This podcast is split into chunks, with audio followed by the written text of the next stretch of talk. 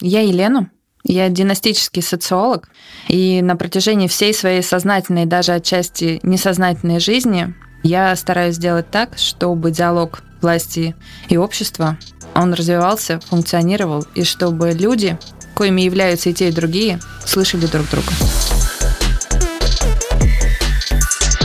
Ты слушаешь «Искусство ошибаться».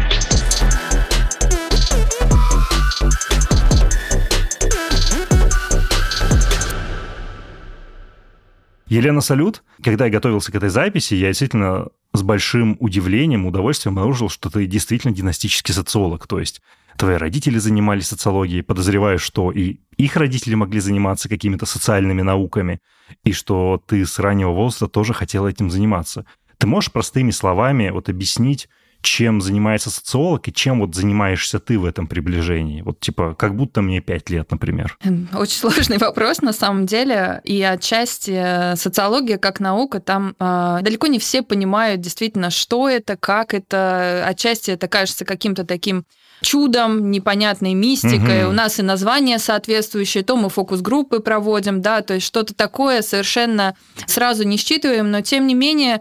Социологи – это те люди, которые приходят с вопросами к обычным людям любым доступным способом. Раньше это было в основном квартирные опросы, да, опросы на улицах. Сейчас это в большей степени звонки по телефону, ну или как мы. Мы посчитали, что с двадцатого года у нас практически все уже, там около девяносто процентов людей, россиян и в целом по миру перешли в интернет, поэтому мы терроризируем людей в интернете, соответственно, приглашаем их принять участие в опросах. То есть это те люди, которые задают различные вопросы для того, чтобы понять, начиная от каких-то конкретных маркетинговых задач, да, что люди там готовы покупать, сколько они готовы за это платить, угу. заканчивая какими-то совершенно глобальными вопросами о том, что для людей важно, ценно, какие источники информации, да, такая турбулентность, так все меняется, как люди это воспринимают, чему они доверяют, что они фиксируют, что для них сейчас важно. По большому счету, социологи – это те люди, которые задают вопросы так,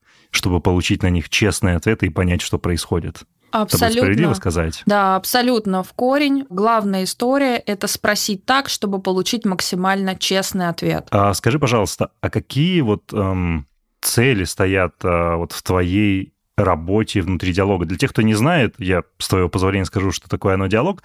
Диалог – это организация, которая задумана и реализовывается как своего рода мостик, да, такое связующее звено между государственной властью и населением России, чтобы как раз тот самый фидбэк, слово, которое часто употреблялось во времена его создания, поступал и доходил до всех каналов. Вот в твоей работе, то есть какие у тебя цели? Мы та часть, которая отвечает за так называемый проактивный диалог, да, то есть мы инициативно угу. выходим к людям а, с вопросом. У нас есть разные блоки, а, направления деятельности, в том числе инцидент-менеджмент, это когда чиновники реагируют на обращения граждан в социальных сетях, то есть не тот стандартный механизм, когда ты направляешь официальное обращение, там тебе в течение тридцати календарных дней отвечают, а это такая более упрощенная, человеческая, менее формализованная история, но угу. изучаем медиа, срез данных в социальных сетях, в СМИ, но мы все понимаем, что далеко не каждый человек пишет какие-то комментарии в социальных сетях, обращается с чем-то проактивно к власти, да, размещает какие-то посты. Ну, если верить нашим исследованиям, то до четверти людей это делают в разные итерации времени. А mm. вот все остальные, да, вот эти вот семьдесят пять процентов, они на это смотрят, как-то к этому относятся, имеют какую-то свою точку зрения. И для того, чтобы узнать мнение абсолютно всех, не только те, кто готовы активно это высказывать, но и остальных, собственно говоря, наше направление есть. Изучаем мы, mm-hmm. как ни банально звучит, все то, что волнует людей. Пытаемся нащупать, пытаемся понять, а что сейчас важно. Цены на ЖКХ, дороги, еще что-то. Заканчивая тем, например, как меняется наше медиапотребление. Да, у нас за последние два mm-hmm. года онлайн-социология – это стейкхолдер пандемии, если можно так кощунственно выражаться. Мы все вынужденно перешли в интернет, мы все к нему вынужденно привыкли, да, для нас стало нормально общаться по конференциям, нам стало нормально там переписываться в мессенджерах гораздо больше и гораздо активнее, чем это было до. Соответственно, угу. вот все то, что волнует людей, все то, что меняется, все то, что носит определенный, вносит определенный отпечаток, это и разные новые каналы коммуникации, и все, что связано с, простите, может быть, за банально, да, с людьми и с обществом, это все входит в локус нашего внимания. Угу. А есть ли какие-то отдельные социальные группы, которые сейчас находятся, ну, в особом фокусе этого локуса внимания? Ну, то есть к тебе, я не знаю, там, вы ходите на планерку и говорят, слушай, угу. Лен, а... давай в течение этого квартала, вот, например, в медиапотреблении обратим внимание там, на такую-то там целевую, ну, не целевую аудиторию, фокус-группу, и там говорят тебе примерно возраст, что-то еще такое. Такие есть какие-то отдельные группы, на которые вы сейчас более всего смотрите, вот прям в данный период времени? На самом деле, не то чтобы по заказу, а как исследователи, да, нам сейчас очень интересен фокус медиавосприятия молодежи. Теперь это восемнадцать тридцать пять, и, в принципе, опять же, по правилам в социальных сетях мы можем только эту аудиторию номинально охватить, да, но мы угу. все понимаем, что там и гораздо более юные ребята сидят, ну, да. особенно которые числятся, что им там девяносто шесть и так далее, любят они эти приколы все в своих аккаунтах указывать, да, но, в принципе, да, конечно, локус сюда, и то, как, собственно говоря, происходит в рамках того большого информационного шума, потока информации, как строится и как это влияет на принятие решений самой такой молодой, активной среды, конечно, сейчас очень интересно. Ты знаешь, у меня такое обывательское мнение, как будто бы, и поправь, если я ошибаюсь, ну, люди, не социологи, да, там, не представители общественных наук, они совершенно, ну, не понимают и не принимают участие в вопросах, и более того, пытаются от этого как-то всеми способами откреститься.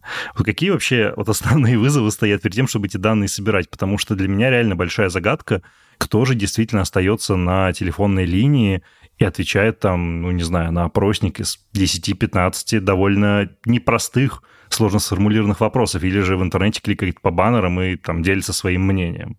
То есть какие вообще вызовы, барьеры стоят при сборе данных? Абсолютно четко фиксируешь, на самом деле, главную проблему. Это проблема там на социологическом языке достижимости.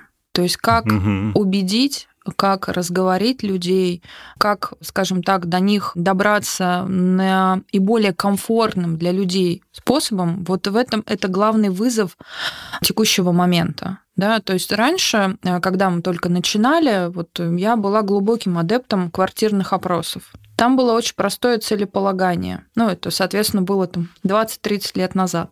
Хотя надо сказать, что Москва, например, уже двадцать лет назад была очень труднодоступна для квартирных опросов, потому что уже появились там консьержи, закрытые жилые угу. комплексы. Но в провинции вполне прекрасно это работало, и мы реально доезжали там до сел, стучались в эти двери, проводили опросы. Но со временем все становилось сложнее и сложнее. Ну, а ковид, да, и локдаун, он, собственно говоря, практически отменил, потому что это стало не только сложно, но еще и небезопасно для здоровья.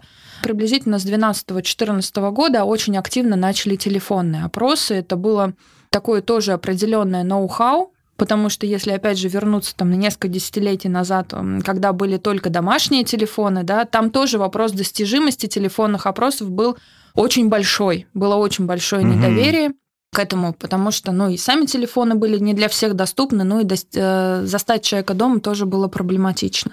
А сейчас, что нас, классических социологов, немножечко и приманило, да, в интернет, это вот этот вот способ, когда ты э, можешь привлечь человека, минимально беспокоя его своим вниманием. Да, ты не стучишься в дверь, ты не звонишь ему по телефону, а вот с двадцатого года не только онлайн-социология, но и какой-то безумный бум различных рекламных, а то и мошеннических отчасти звонков, да, когда люди стали да. закрываться. И вот недавно вышло большое международное исследование, в котором сказали, что достижимость, да, если немножко в цифры переводить, телефонных опросов одна сотая, если я не ошибаюсь. Ого. То есть действительно, действительно очень мало людей соглашаются отвечать на вопросы, а десять-пятнадцать, ты знаешь, это еще по-божески. Мы, социологи, нам всегда настолько интересно и настолько глубоко интересно, что, ты знаешь, по десять-пятнадцать не всегда какие-то правильные выводы можно сделать. Потому угу, что же всегда да. дьявол кроется в деталях. А, а почему именно это? А что могло повлиять, там, я не знаю, исходя из там, даже гендерных характеристик на тот или иной вопрос? Да? Чтобы уточнить, там, дороги. А какие конкретно дороги? Да? Это трассы или это тротуары или еще что-то? Поэтому анкеты достаточно большие. Мы, например, средний размер нашей анкеты – это двадцать-двадцать пять вопросов. И это для интернета. И мы тоже думали, Блин. что не будет никто столько отвечать, да, что это долго. Ничего подобного. Когда мы размещаем короткие анкеты, у нас достаточно много негативных комментариев с тем, что, ребят, ну вы слишком поверхностно отнеслись к вопросу. Вы не спросили то, что важно и нужно. Люди заполняют даже открытые вопросы. То есть они пишут Ой-ё. текст. Люди говорят о том, что очень удобно. Ты заходишь в вопрос в любое удобное для тебя время. А оно может угу. наступить, например, я не знаю, в три часа утра, когда ты не можешь уснуть, и вот ты, ну, действительно, вот как бы ты поделал все свои дела, у тебя, вот ты как-то убиваешь свое время, и вот тебе опрос, и ты с удовольствием его проходишь. В это время тебе не могут и не должны ни звонить, ни домой, не дай бог, приходить. Поэтому здесь вот все сейчас социологи в поиске форматов, как задавать, да, что поменять, и путей для того, чтобы людям было очень комфортно. Угу. И критерий, почему онлайн нам нравится, потому что это история про анонимность. Мне совершенно не важно, не нужно знать, как тебя зовут. Мне важно, чтобы ты со мной поговорил максимально открыто и рассказал, не стесняясь. Когда есть интервьюер, да, он все равно кого-то из себя представляет. Это либо мужчина, либо женщина. И, соответственно, мы, исходя из наших каких-то внутренних особенностей, тоже можем быть не готовы откровенно разговаривать на другие темы, там, не знаю, с противоположным полом или еще с кем-то. Я всегда привожу в пример, как раньше это было, когда по квартирам там девочка-студентка хорошенькая ходит, вот у нее анкету смотришь, и там сплошь холостые высокодоходные мужчины. Да, вот мужчины кокетничали, рассказывали об этом. Ну, понятно, что это такая на, на уровне хохмы, да, а парню-студенту было очень сложно найти женщину старше тридцати пяти лет. Женщины кокетничали с точки зрения возраста. Когда ты один на один находишься со своим там телефоном или компьютером, у тебя никто за спиной не стоит, тебя не поправляет ни жена, ни муж, ни мама, ни, ни кто-то. Ты совершенно откровенно, комфортно для себя, ты можешь прерваться в любой момент, ты можешь вернуться в любой момент. Это дает нам возможность получать данные и достигать угу. людей, которые есть. И достаточно много людей переходят. Там около много пяти, это сколько? Около пяти миллионов человек мы за три года опросили. Эти люди... пять миллионов? Да. И у нас как бы большие исследования общероссийские проходят, когда нам нужно, например, дойти до каждого региона, да, иметь возможность посмотреть специфику в каждом регионе. У нас в выборке там сорок пять тысяч респондентов, которые в течение очень короткого, для социологии, правда, очень короткого времени, там за два-три дня у нас собирается вот эта выборка. А если мы говорим о стандартных каких-то классических общероссийских исследованиях, когда нужен быстрый срез, на полторы-две тысячи респондентов это может занимать там час-полтора на сбор. То есть люди, особ... особенно если темы, они цепляют, они важны, они актуальны, люди с огромным удовольствием и с большим запросом участвуют в исследованиях. Конечно, в любом методе есть люди, которые... не будут разговаривать. Ни дверь не откроют, ну, да. ни на телефон не ответят. Причем это не всегда, там, не знаю, какие-то большие начальники или крупные бизнесмены. И обычные люди могут соблюдать цифровую гигиену и просто не брать с незнакомых номеров. Ну, неизвестного да, номера. Да, да, совершенно верно. То есть у каждого из методов есть определенные ограничения, но если он позволяет, скажем так, собрать представителей каждого пола, каждого возраста, в том процентном соотношении, как это должно быть, то почему нет, он каждый имеет место быть. Я хотел сделать этот эпизод с Еленой, потому что диалог с такими людьми, как она, буквально приоткрывает завесу в тот, для многих тайн, мир принятия решений на большом уровне и доказывает, что для их принятия требуется довольно много информации, позволяющей понимать цельную картину происходящего. И для сбора и обработки этих данных требуются не только талантливые специалисты, но и передовые технологии, которые, сюрприз-сюрприз, не всегда разрабатываются внутри, а иногда делаются снаружи. А чтобы их сделать, вам точно понадобится партнер. Подкаста «Искусство ошибаться» компания Selectel. Один из лучших провайдеров ай ти-инфраструктуры и облаков в России, ресурсы которого позволяют предпринимателям и бизнесам любого масштаба легко справляться с обработкой крупных массивов данных и разрабатывать первоклассные ай ти-решения для других. Кстати, еще у команды Selectel отличный телеграм-канал, в котором публикуются не только полезные материалы по теме ай ти, но и просто интересная информация о том, что происходит вокруг нас. Загляните туда по ссылке в описании эпизода. Ну что, кто же сегодня герой рубрики? Давайте я чуть-чуть не буду спойлерить и вместо этого попрошу вас пофантазировать.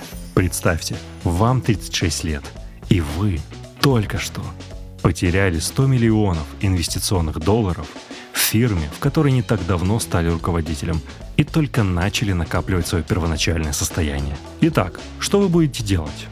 Посыпать голову пеплом? Или же покинете компанию, чтобы заняться чем-то своим? Если вы выбираете второй путь, то в этой истории впереди вас ждет создание собственного фонда, который изменит понимание инвестиционного бизнеса и банкинга банков в истории страны и мира. И более того, вы станете владельцем собственного ПО, которое сможет проанализировать тысячи петабайтов информации о финансовых решениях и не только, и будет автоматически инвестировать и реинвестировать капитал в управлении. Ах да, вас еще назовут отцом капитализма. Неплохо звучит, не правда ли? Возникает только один вопрос. Как вы нафиг это сделали? Как вы этого достигли, если вы первый в своей семье, кто вообще связал свою жизнь с финансами и инвестициями? Раскрою карты. Вы Лоуренс Финк. Ваше имя не так часто светится в новостях, но тем не менее вы талантливый инвестиционный банкир. А еще хороший муж и отец. Ну и по совместительству владелец компании, которая в свою очередь владеет десятью триллионами долларов управления. И тот человек, которого время от времени правительство США просит спасти финансовое будущее Америки. А, ну и правительства других стран тоже бывает обращаются. И да, это реальная фигура. Ну что, перенесемся в прошлое? Никто из семьи Финка действительно не имел отношения к финансам. Легендарный управляющий родился в Лос-Анджелесе в самой обычной семье. Мама – преподаватель английского, а отец – продавец обуви, как и у Рика Рубина из прошлого эпизода. После окончания университета Финк отправился стажироваться в один из самых известных инвестиционных банков того времени – First Boston, где и начал проводить свои первые сделки на рынке недвижимости и ипотечных облигаций. Опа! Да, Финк был соавтором идеи о создании си ди о – Collateral Debt Obligations, но об этом вежливо умолчали в фильме «Игра на понижение», назвав автором идеи только Льюиса Саломона. В любом случае, в восемьдесят шестом, как я уже сказал, Финк потерял сто миллионов инвестиционных долларов, неверно предсказав изменения процентных ставок. И этот случай стал отправной точкой для создания собственной компании, которая, по его видению, не только бы инвестировала средства клиентов, но еще занималась бы полноценным управлением рисками, то есть хеджированием. Свою компанию BlackRock Финк создал в тысяча девятьсот восемьдесят восьмом году как часть бизнеса внутри The Blackstone Group, но уже в девяносто четвертом BlackRock отделилась от своей материнской компании и обрела независимый статус. И вот тут понеслось. Финк довольно стремительно накапливал капитал и в девяносто девятом вывел компанию на Нью-Йоркскую биржу. Уже через три года, кстати, он отвечал за согласование отставки руководителя этой самой биржи, которая, кстати, критиковалась, потому что включала в себя выплату в сто девяносто миллионов долларов при увольнении.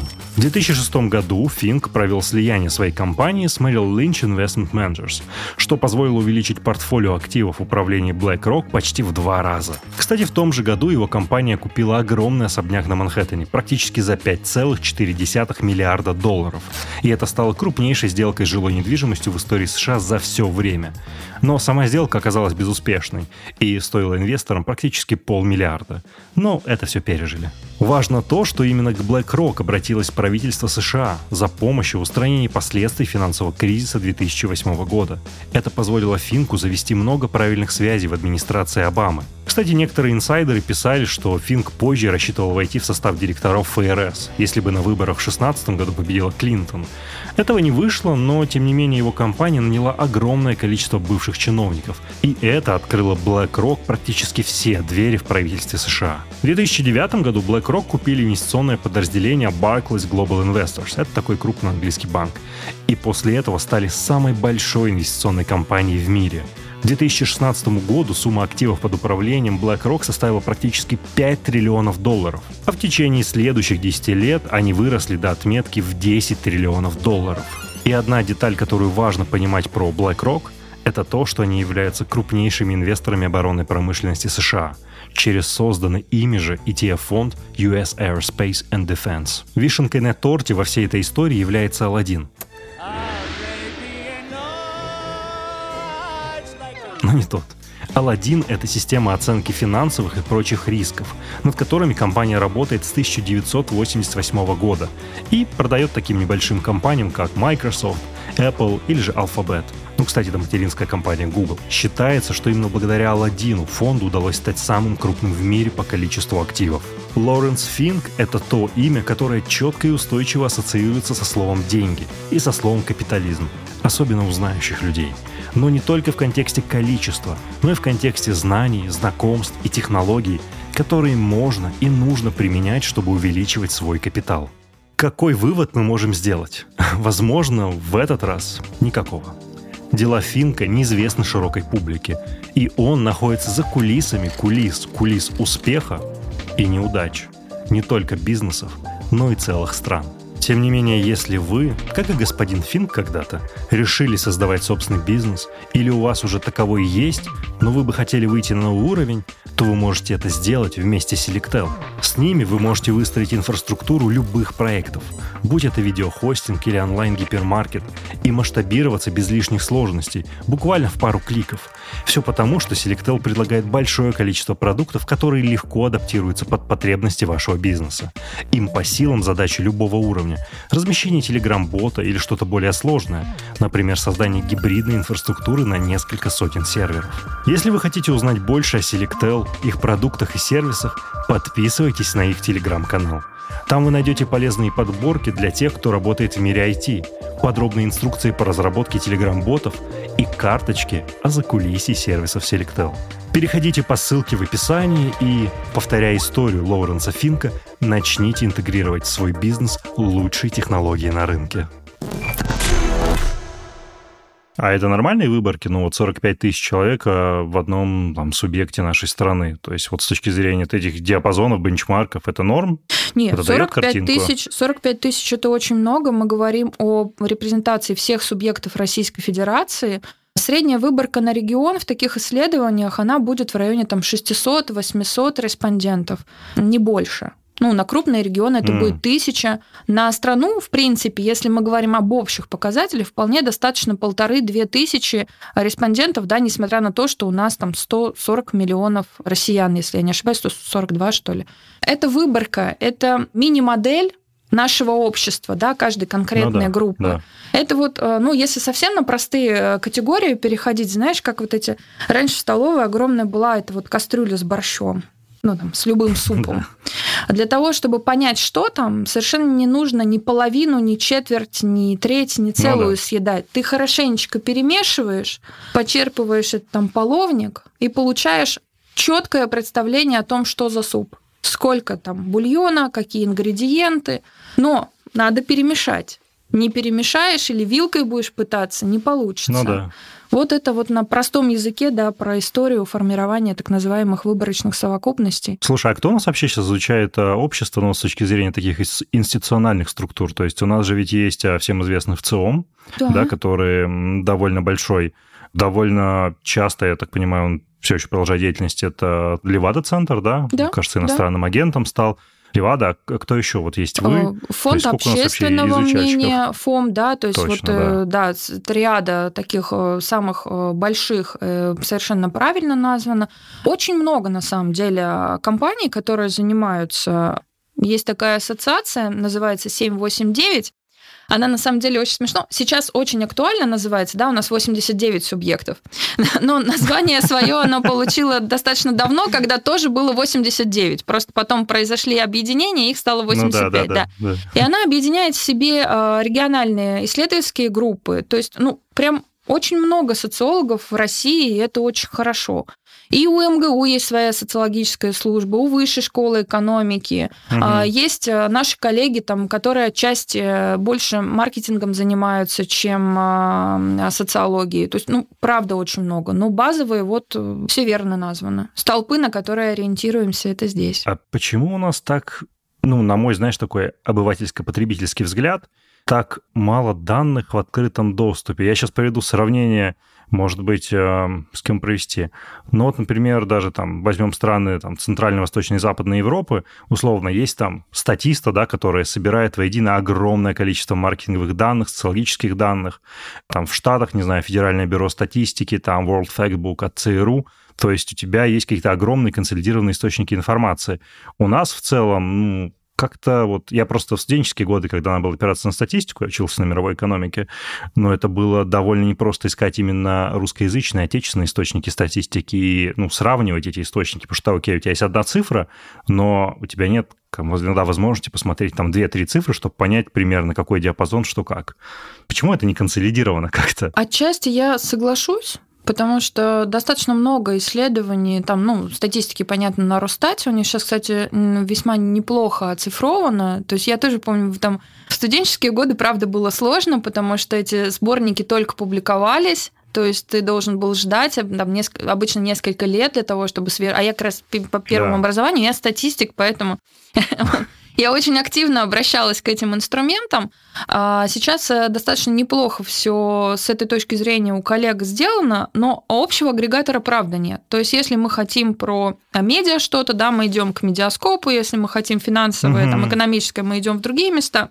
Если мы хотим социологию, мы идем чаще всего на сайты конкретных компаний. Ну, в целом, да, там, да, там достаточно много все выложено, причем у коллег выложена даже там социологическая первичка, можно самому что-нибудь покопать, посмотреть гипотезы, не только то, что выдано в пресс-релизах.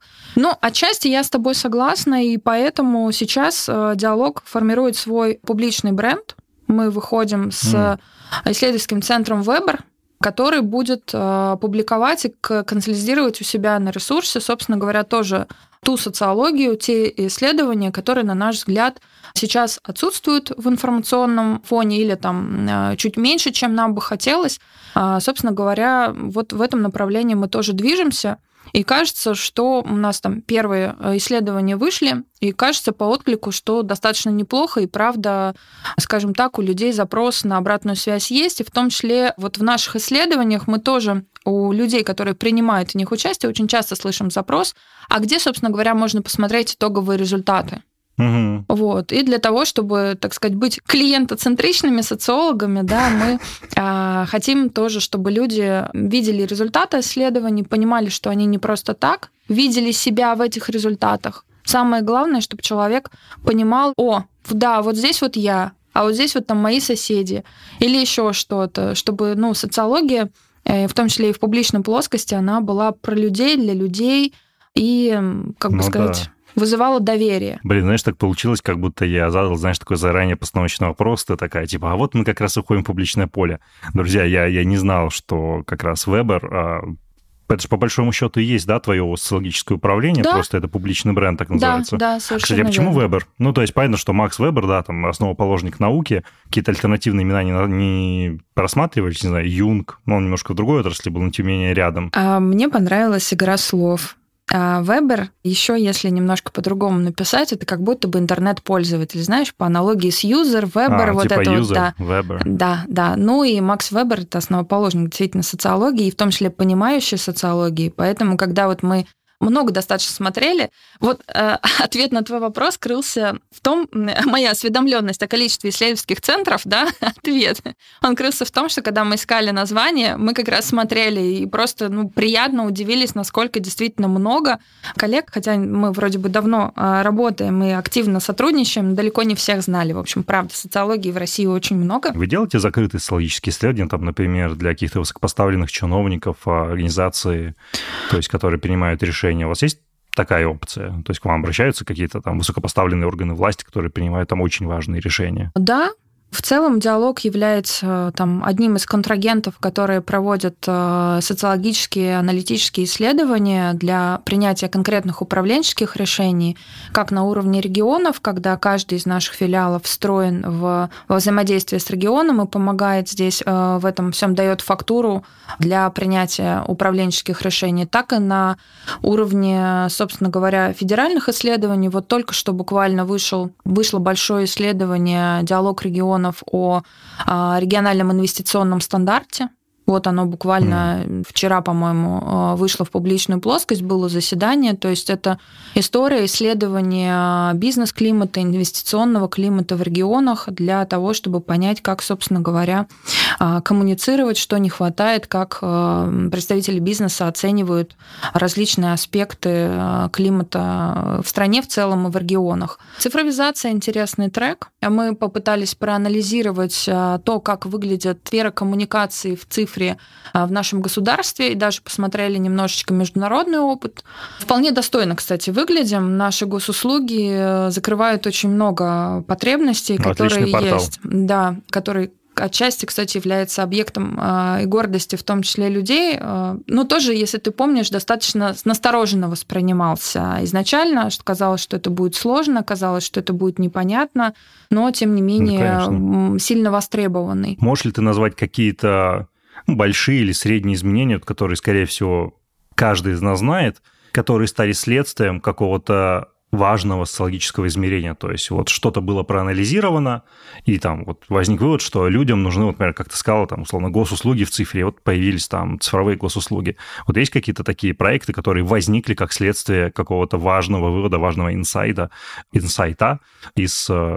данных. Наверное, присвоить себе какую-то глобальную историю сложно, потому что, наверное, вот прям так, чтобы там профильные органы власти не работали в каком-то своем направлении, да, а мы пришли и рассказали им, такого, безусловно, не было, но корректировки и направления, они, безусловно, были. Ну, например, там нас привлекали к треку льготной ипотеки в конце года, которая была э, в итоге продлена, было, принималось решение угу. о продлении. Разумеется, там не только по результатам социологии и общественного мнения, но тем не менее. И это такой трек, который меня лично очень радует, потому что мы же понимаем, что социология отчасти это такая, ну, не знаю, может быть, немножко неточная наука с точки зрения того, что анализирует мнение людей. А оно, мы, мы все люди, оно может быть отчасти нелогичным, оно может быть меняться.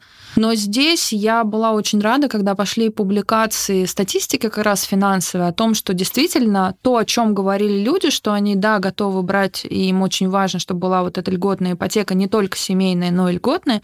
И процент этой льготной ипотеки взятых кредитов, он вырос. То есть угу. вот эта история для меня, наверное, этого года самая важная. Меня довольно часто это приводило в ступор, когда, ну, я думаю, ты с этой ситуацией знакома, когда люди, ну, предположим, в каком-нибудь вот чатике, да, например, сейчас, ну, вот сотрясают воздух по какой-то проблеме, что делают, но при этом, там, знаешь, никто не решается, блин, отправить, не знаю, там, запрос в профильный комитет Госдумы, например, или там обратиться в какую-нибудь приемную правительства, политической фракции, не знаю, там, в приемную администрации президента, потому что, может быть, им страшно, потому что это же ведь огромный левиафан, который там вдруг что-нибудь тебе прилетит обратно.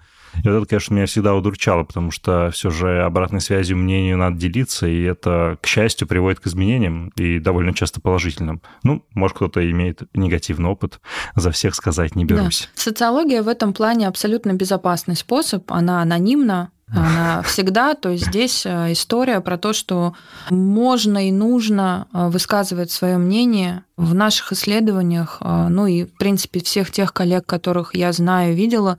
Не бывает профессионалов, не бывает никогда формирующих вопросов, да, в которых нет неугодных ответов или еще чего-то. И мы достаточно бережно относимся к тем данным, которые есть, и передаем их по возможности именно в том виде, в том градусе, градусе, которые они есть. Даже открытые иногда выбираем цитаты и там, вставляем их для того, чтобы было понятно, да, что не просто «да» и не просто «нет», а вот настолько, с таким градусом, с таким градусом восприятия. Относительно как раз интерпретации данных, ведь, безусловно, все очень сильно зависит от человека, от его квалификации, в том числе от его рабочей этики. Это абсолютно не секрет, что... В целом, там, назовем это так, в российской, даже скорее в постсоветской управленческой культуре довольно часто существует убеждение, что высшее руководство расстраивать не стоит. Неважно, будь то частная компания, не знаю, министерство, какой-нибудь комитет. Ну, слушай, это просто правда, здесь нет ничего такого.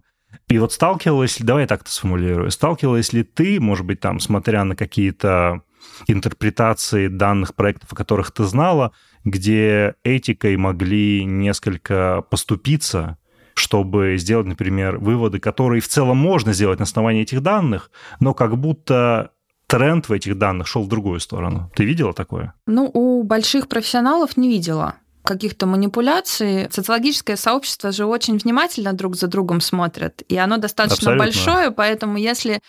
ты где-то что-то сделал немножечко не так, тебе обязательно об этом укажут. Но и, ну, это правда не принято. Это очень внимательно. Там, на всех конференциях мы всегда обсуждаем это и очень пристально друг за другом следим в хорошем смысле этого слова. Но ты прав в том, что социология очень часто это гонец дурных вестей.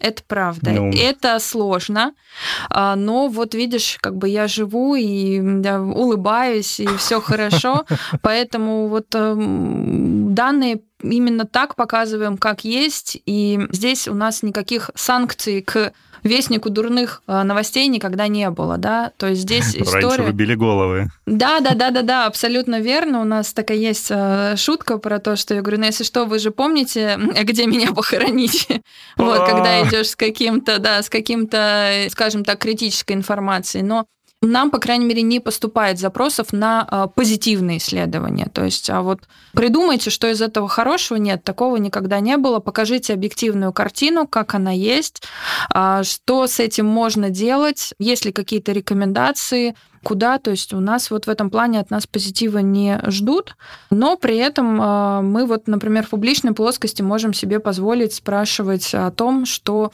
такое немножко более простое, жизненное, что ли. Вот мы там про школу спрашивали, про школьную любовь, про то, там, сбылись mm-hmm. ли карьерные надежды, и публиковали это.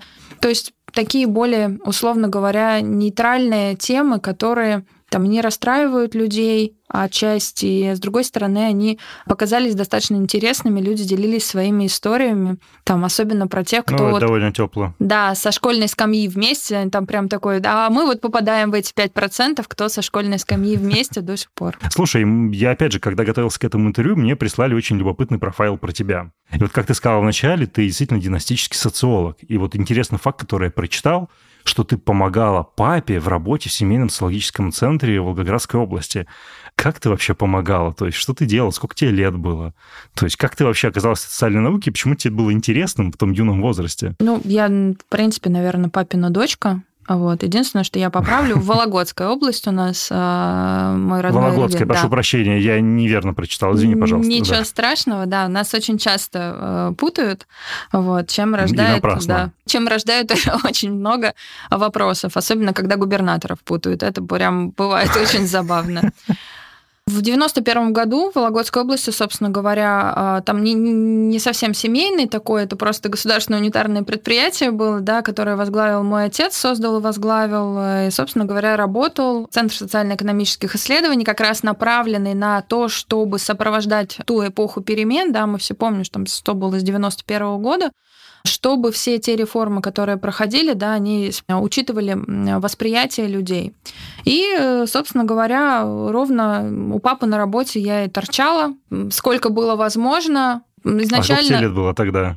Ну, соответственно, мне было шесть-семь лет, поэтому большую важную работу мне, так сказать, не нагружали, не доверяли, но я замечательно скрепляла анкеты степлером, там подавала чай замерзшим зимой, если исследования были зимой, там, интервьюером. Вот. А дальше, соответственно, я смотрела, напитывалась атмосферой, понимала с точки зрения такой вот практической, эмпирического опыта, мне было очень интересно. Это же такой был, как сказать, движ, да, там какие-то интервьюеры приходят, о чем-то рассказывают, а сколько же этих баек социологических постоянно. Ты смотришь, как с этим всем работает, это очень интересно было, и, соответственно, я потихонечку-потихонечку начала включаться в процесс, насколько это было возможно.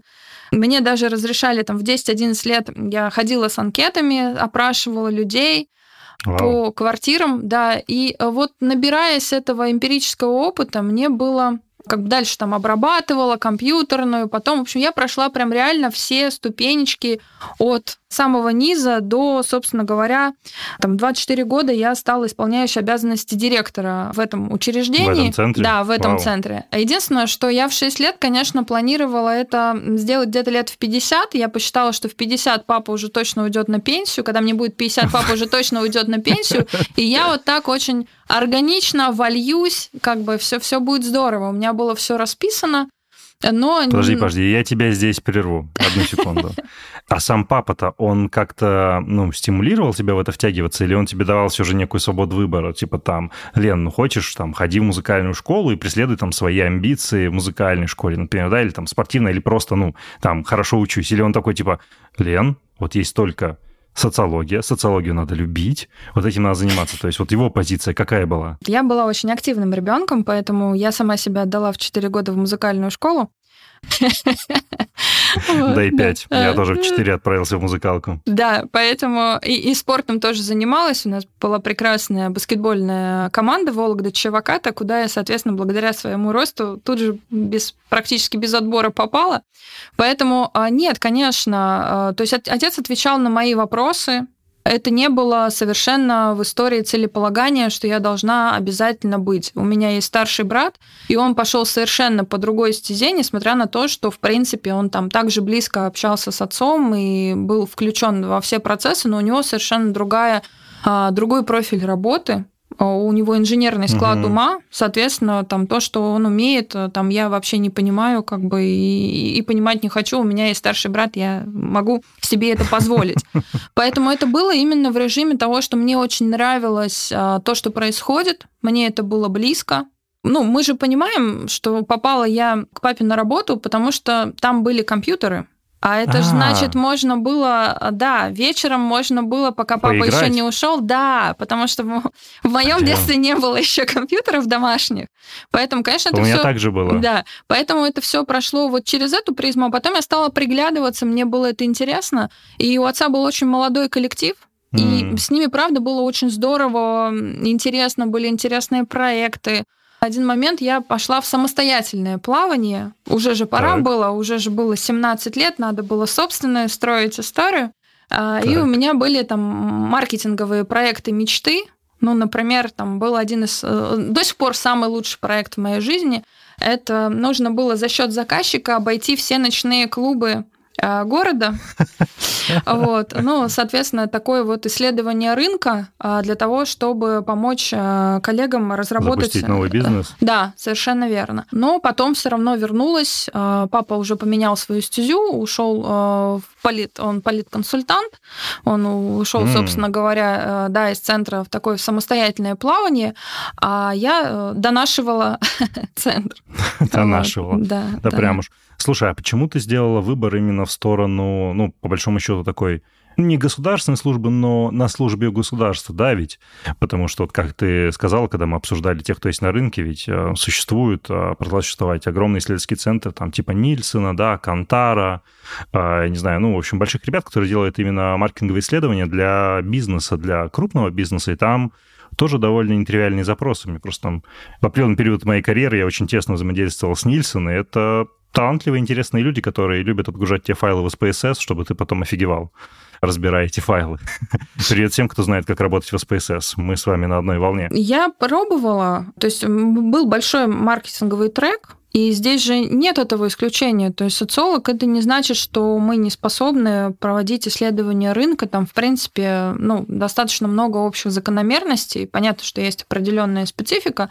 Но как мы смеемся, что все иногда из социологии ходят в маркетинг, чтобы немножко отдохнуть. С точки зрения того, что все-таки покупательское и потребительское поведение, да, оно, с одной стороны, чуть проще к изучению, там есть четкие критерии, которые влияют, с другой стороны, оно угу. максимально оцифровано, да, то есть социолог может себе позволить сказать что-то, что сложно достаточно пересчитать там, в конкретные, да, там, оборот или выручку или прибыль, что является, собственно говоря, зачастую конечной целью бизнеса. Угу. Мне было интереснее в социологии. В общем, меня манит э, вот эта вот неизвестность, вызов. Угу. И, собственно говоря, я здесь. А почему, условно говоря, окологосударственные? Тоже, наверное, всегда хочется, чтобы исследования были востребованы, чтобы они делали отчасти, ну, наверное, как бы не пафосно звучит, правда, жизнь лучше. По крайней мере, мне кажется, что я делаю для этого там, со своей командой все возможное. Мы проводим социологию, мы передаем эти данные в том виде, в котором они есть, не искажая там, мнение людей, не дорабатывая творчески, не переосмысливая его. Поэтому для меня это было очень важно и очень ценно, и в принципе ценно до сих пор. Мне кажется, тяжело в социологии работать, если твои исследования ложатся в стол. Конечно. Ты ведь и так находишься своего рода на... втором плане, да, то есть ты помогаешь принимать решения, да. помогаешь оценить ситуацию, а тут это вообще никуда может не пойти.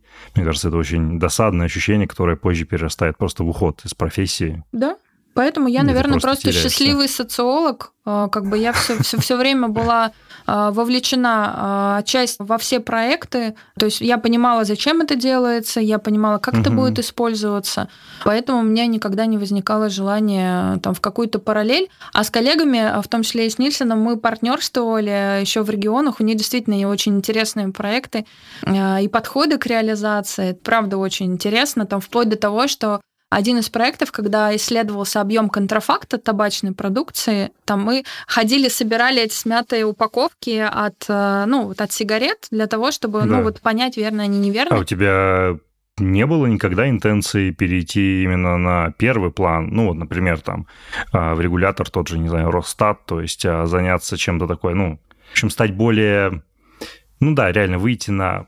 Первый, ну, я не могу назвать это первым планом, ты поняла, короче, сделать такой шаг вперед к более публичной регуляторной работе. Ну, я не знаю, насколько это можно назвать шагом перейти, да, на другую сторону. У меня был этот опыт, там, по семейным обстоятельствам я из родного региона переехала вслед за супругом в Тверскую область, и там я вышла на должность уже в муниципальную службу. А, ты же советником была, да, Да, точно. Я была советником главы города Твери.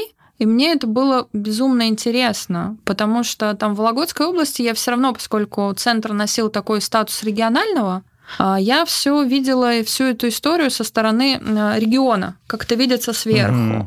А опыта муниципального управления и того, как это все происходит, у меня не было.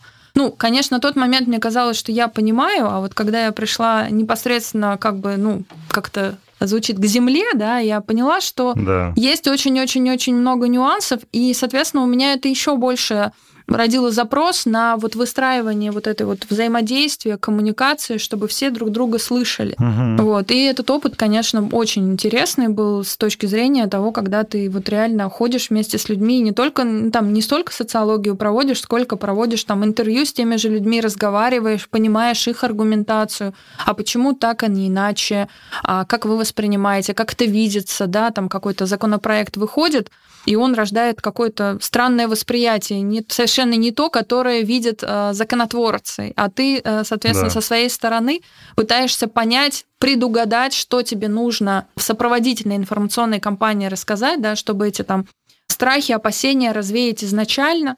Ну, очень интересный опыт, как бы я очень благодарна тому, что когда вот сейчас, по сути, практически на федеральный уровень вышли, да, то есть есть уже понимание, да. что на регионе происходит, есть понимание примерно, что происходит на уровне муниципалитета, и вот следующим треком было уровень всей страны.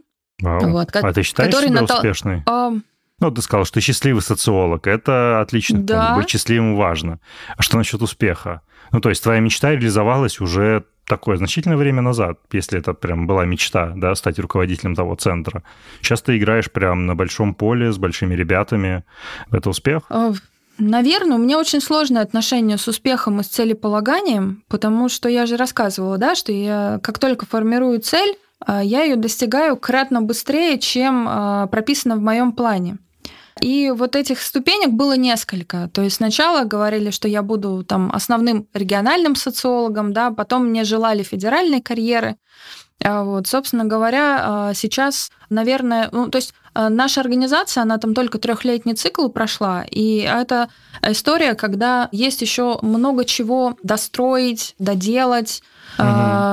как бы много очень мыслей и идей. Я, безусловно, счастливый социолог, да, а критерий успешности, я, наверное, счастье и успех для меня это практически одно и то же. Вот мои исследования не ложатся в стол. Да, мы активно взаимодействуем с и заказчиками, в том числе, например, с молодыми ребятами, которые учатся в вузах. Это же тоже очень угу. важно. На какой-то момент, когда мы формировали набор социологов, мы столкнулись с удивительной историей, что в регионе может быть социологический факультет, который каждый год выпускает социологов, а социологи куда-то пропадают. Вот, так, и, и куда а, они пропадали? Вот как-то совсем не по специальности. Mm-hmm. Ну, с учетом того, что была определенная, на определенный момент была как бы перекос в сторону женской аудитории, да, это чуть более женская профессия, чем а, мужская. Да.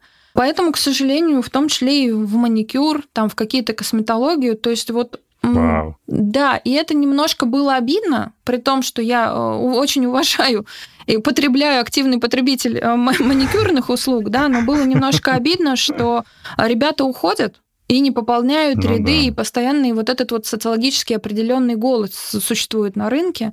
И хотелось, чтобы, может быть, вот направление диджитал-социологии, когда это и эс эм эм, да, и э, социология, когда это больше вариантов для трудоустройства, чтобы оно немножко тоже вернуло ребятам интерес к процессу, чтобы они не думали, что это что-то, что, там, не знаю, рисуется на коленке, да, никому не нужно, не воспринято, не требуется.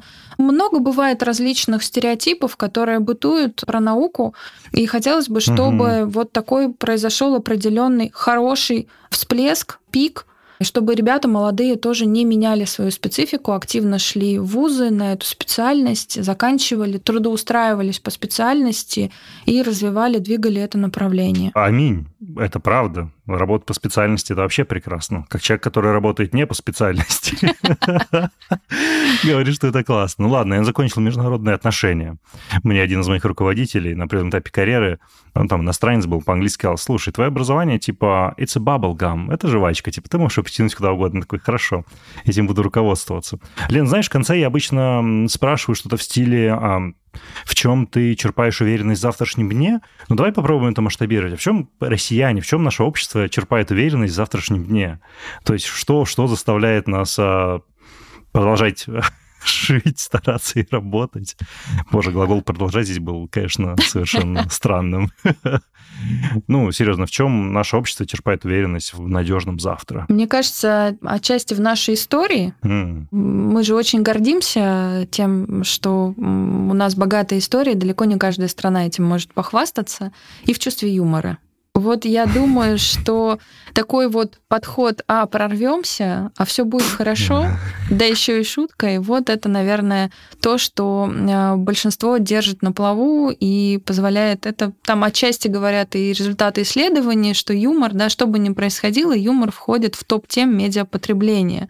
Ну, вот. Да. Поэтому здесь я думаю, что вот этот наш несгибаемый российский дух, он нас всех драйвит, позволяет нам двигаться дальше. Слушай, мне тогда следовало бы закончить каким-то историческим анекдотом, знаешь, там про Чапаева или кого-то еще, но я не в той целевой аудитории, я еще не в том возрасте, чтобы уже, наверное, или еще, чтобы эти анекдоты роить, поэтому я просто скажу огромное спасибо, это был очень приятный и жутко интересный для меня диалог.